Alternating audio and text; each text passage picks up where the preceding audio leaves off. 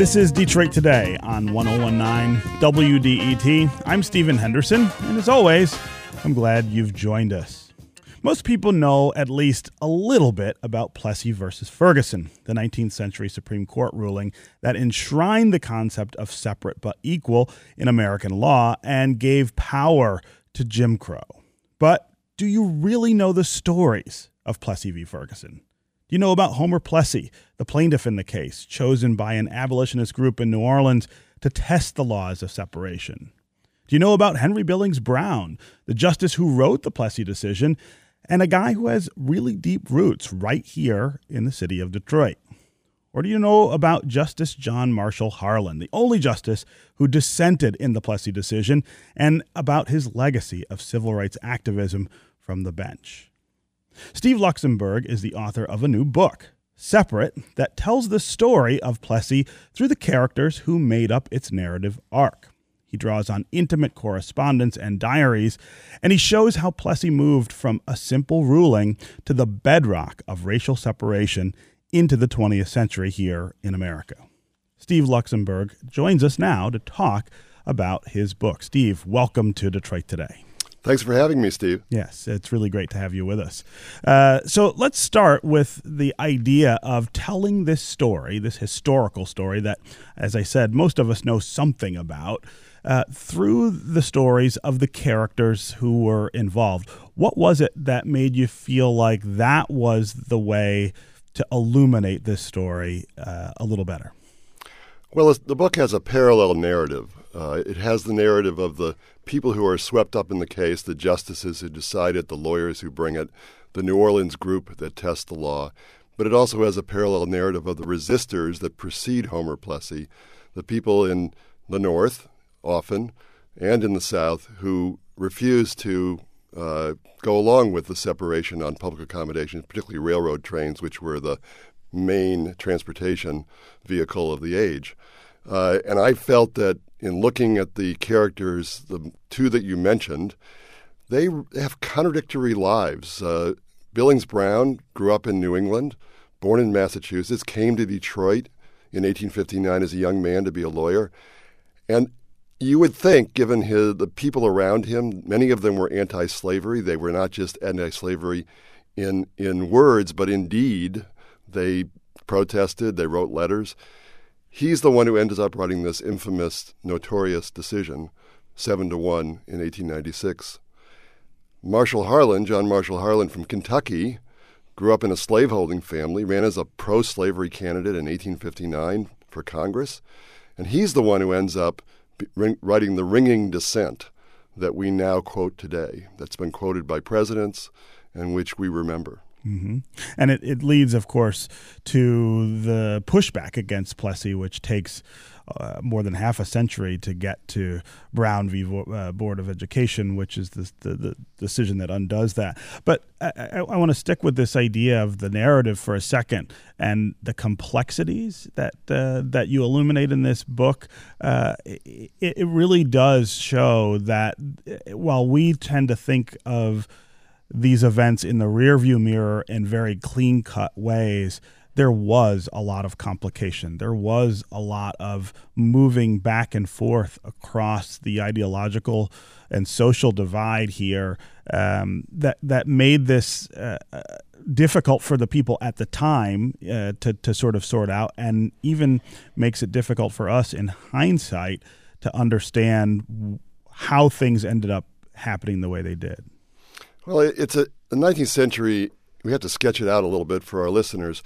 We're not talking about a time when the 14th Amendment, that amendment that ensures equal protection under the law, it wasn't embraced by the Supreme Court yet.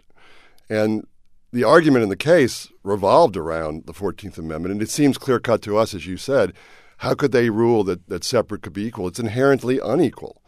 But they weren't looking at it through the eyes of the 14th Amendment. They were looking at it through the eyes of Louisiana's police powers and whether Louisiana legislature had the, the right to enact legislation that would preserve law and order. And that's the case, that's the basis on which the case is decided.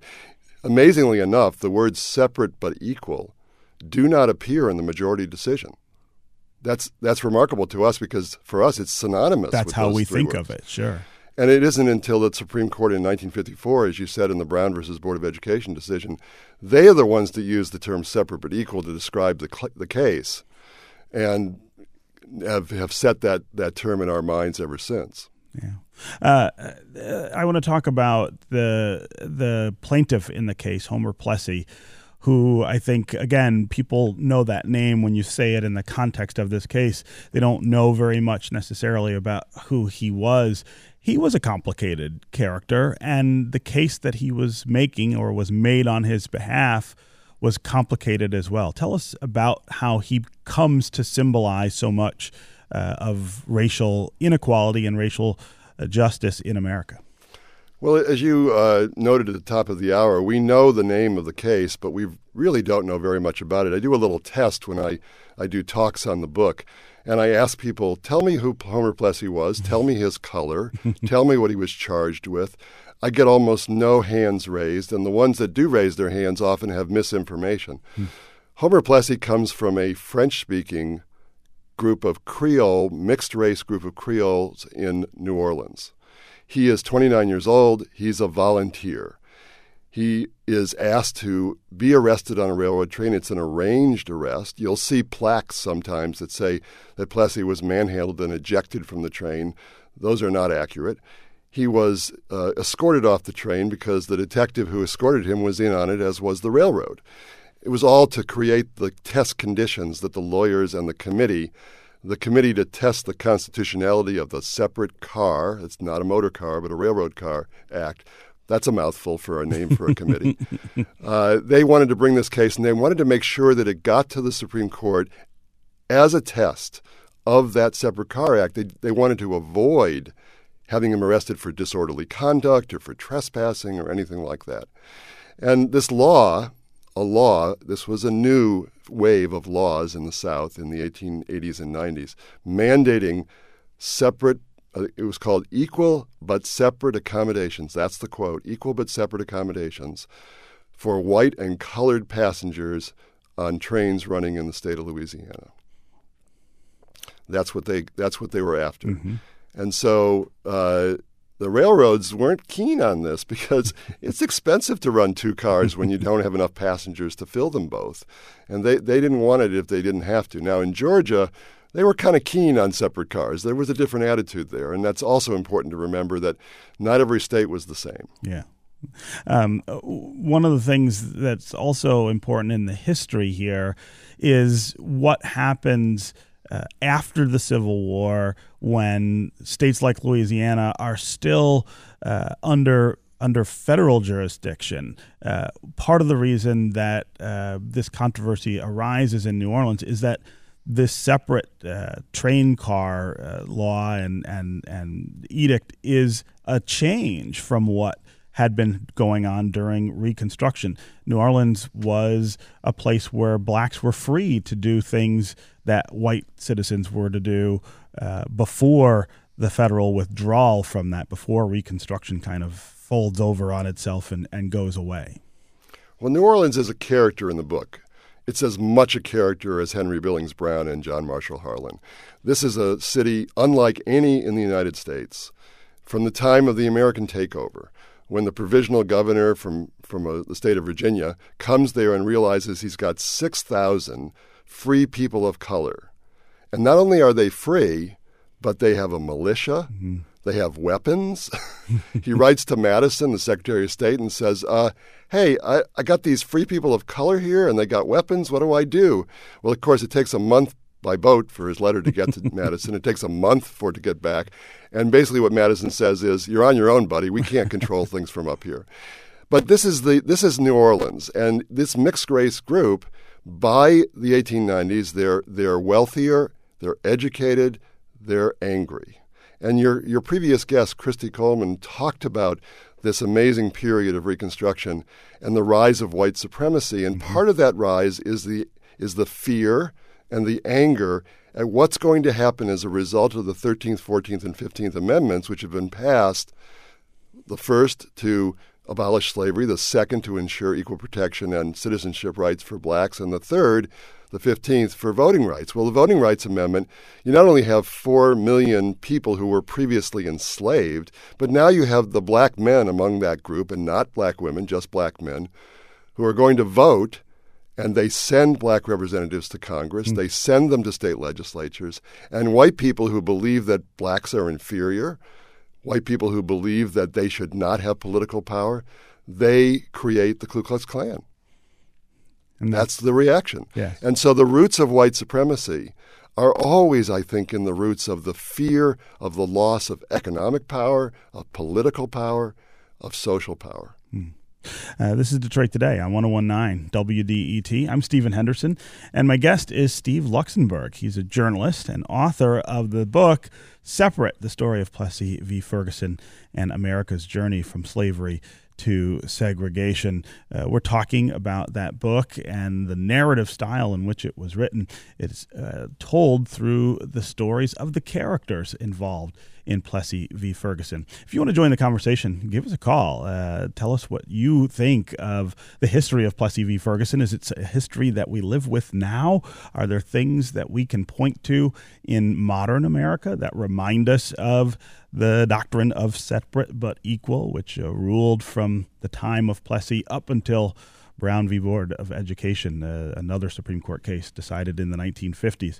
As always, the number on the phones is 313 577 1019. That's 313 577 1019. You can also go to the WDET Facebook page and put comments there, or you can go to Twitter and hashtag Detroit Today and we'll try to work you into the conversation. Uh, Steve, before we get to the phones, uh, I want to talk a little about Henry Billings Brown.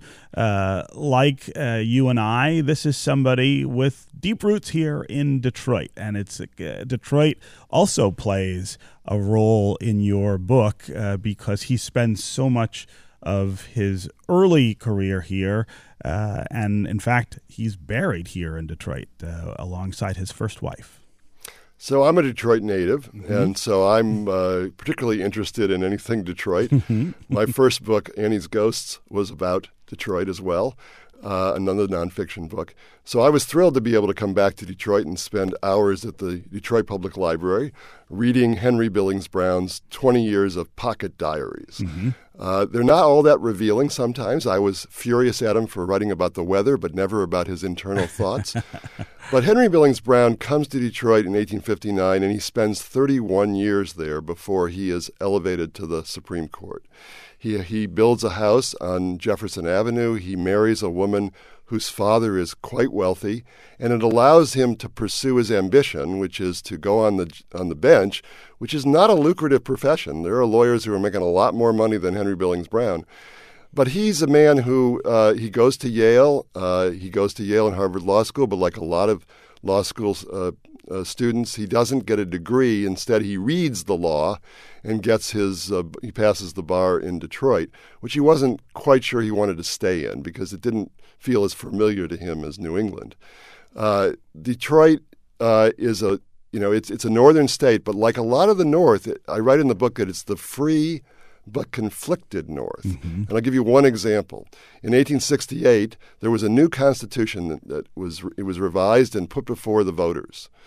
One of the provisions was to provide equal suffrage for black men to vote, equal suffrage the Constitution went down to defeat. And in the book, there's an image of the Detroit Free Press from April 7th, 1868. And here are the headlines Michigan revolutionized. The new Constitution overwhelmingly defeated. Michigan believes this is a white man's government. Mm. And that is over a news article. Yeah. Uh, well, I mean, and, and we've talked before on this show about the history of the Detroit Free Press, why it was started, and what its point of view was uh, during the run up to the Civil War and, and after. I mean, it was it was a very hostile publication to uh, the interests of black people for a really really long time, and that's a really uh, good example of it. Um, and, and, like a lot of newspapers. Um, you know, we think of newspapers today, we're in a period where we're questioning objectivity in, in reporting. but in the 19th century, there was no objectivity. There was no question, right? There, there, were, there were newspapers called the Arkansas Democrat, the Springfield Republican. They were the arms of the political parties, and they took that point of view. The Free Press, as you probably have had on your show, was the Democratic newspaper. Mm-hmm the Tribune was the Republican newspaper, and, oh, and in, during this constitutional fight in 1868, they had warring news articles and editorials with the you know, with the uh, Tribune saying, "Let's enact this Constitution," and the and the Free Press saying, "Let's not." Yeah. Yeah. Uh, we're going to take a quick break, and when we come back, we're going to continue our conversation with Steve Luxenberg about his book, Separate The Story of Plessy v. Ferguson and America's Journey from Slavery to Segregation. Uh, stay with us and stay with us on the phones. Uh, Tom in Northwest Detroit, Ed in Detroit, Brendan in Birmingham will get to you. If you want to join them, as always, the number is 313 577 1019. Uh, we'll be right back with more Detroit Today.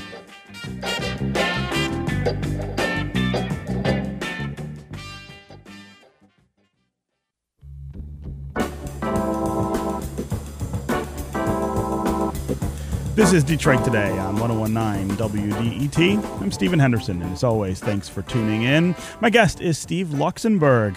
He is a journalist and author of the book Separate, the story of Plessy v. Ferguson and America's journey from slavery to segregation. He's also an, he's an associate editor at the Washington Post and uh, an award winning uh, journalist there. He's uh, overseen reporting that has earned a lot of national honors, including two Pulitzer Prizes. Uh, he is a Detroit native, and uh, he began his career at the Baltimore Sun, where he worked for 11 years, another place that I worked. Uh, we're talking about uh, this idea of Plessy and separate but equal, whether it lives with us today. Uh, if you want to join the conversation, as always, the number on the phones is 313 577 1019. That's 313 577 1019. Let's start with Brendan in Birmingham. Brendan, welcome to Detroit today.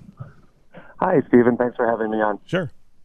Um, I just wanted to kind of raise the, the point that's definitely not an original idea of mine. Uh, there's a lot of scholarship out there and a lot of writing on this that without some kind of form of reparations or, or national reckoning, um, you know, the stain of, of slavery and racism is is going to be here in America, and we see examples every day of how uh, it's alive and well. Um, and despite you know the the uh, emancipation and and the civil rights movement and and uh, you know constant fighting for civil rights, there's still in America this this undercurrent of of slavery and this mentality of white supremacy and white superiority that's that really sadly, is extremely live and well in Detroit, in Michigan, you know, all over the country. So, you know, un- until there's something like what happened in Germany after the Holocaust or other places that have really taken seriously um, racism and hate speech and and not allowing this this culture to continue until yeah. something like that happens, I feel like while civil rights have improved immensely and, and improved people's lives, um, sadly, yeah, you feel uh, like we're still coming up short. I, I, I understand your point very well, Brendan, and I, I really appreciate your calling uh, and and uh, reflecting that here on the show.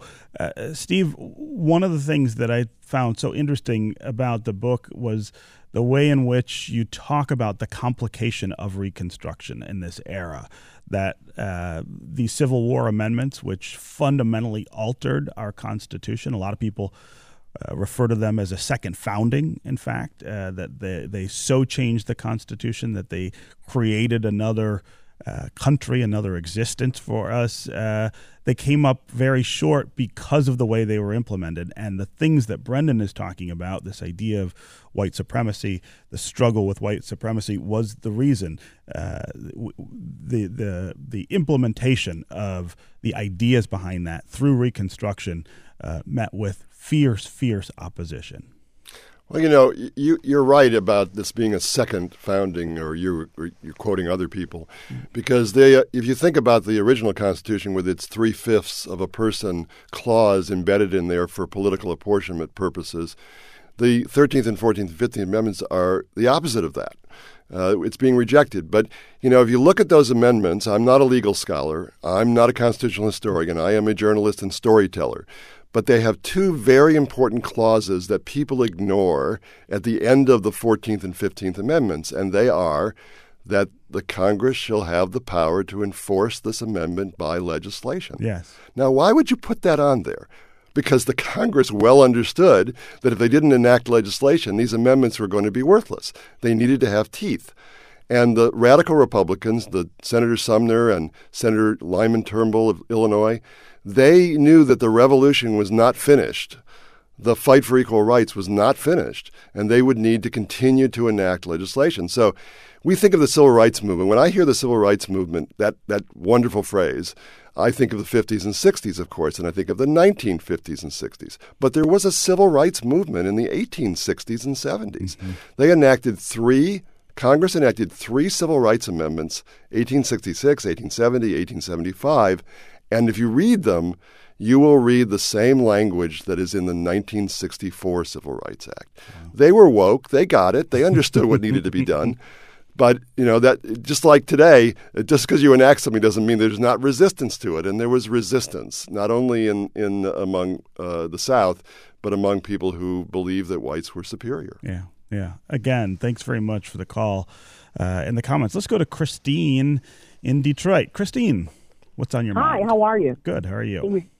I'm excellent. I'm excellent. First of all, thank you for having me on. And I want to say I concur totally with Brendan, and, and I thank him for being truthful and honest.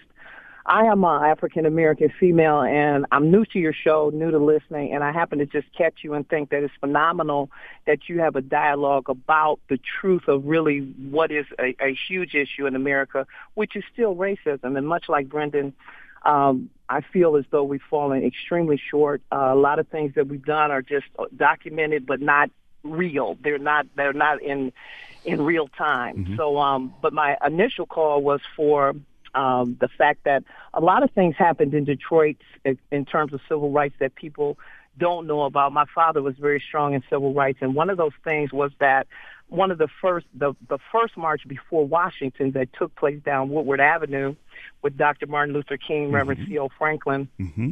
was the largest march ever held in the country at that time for civil rights. And uh, a lot of times it's bypassed and they go right to the Washington March, forgetting that. Uh, that it happened here know, first, right? right. It happened here first. And Detroit was a primary place for that. I, I still have the posters that were on poles asking people to come out for 100,000, which ended up being 260,000 people. Mm-hmm. So uh, it was the largest march, and it was never really told correctly. I'm a strong advocate of not having a Black History Month, but just an American history that is for, you know, includes everybody.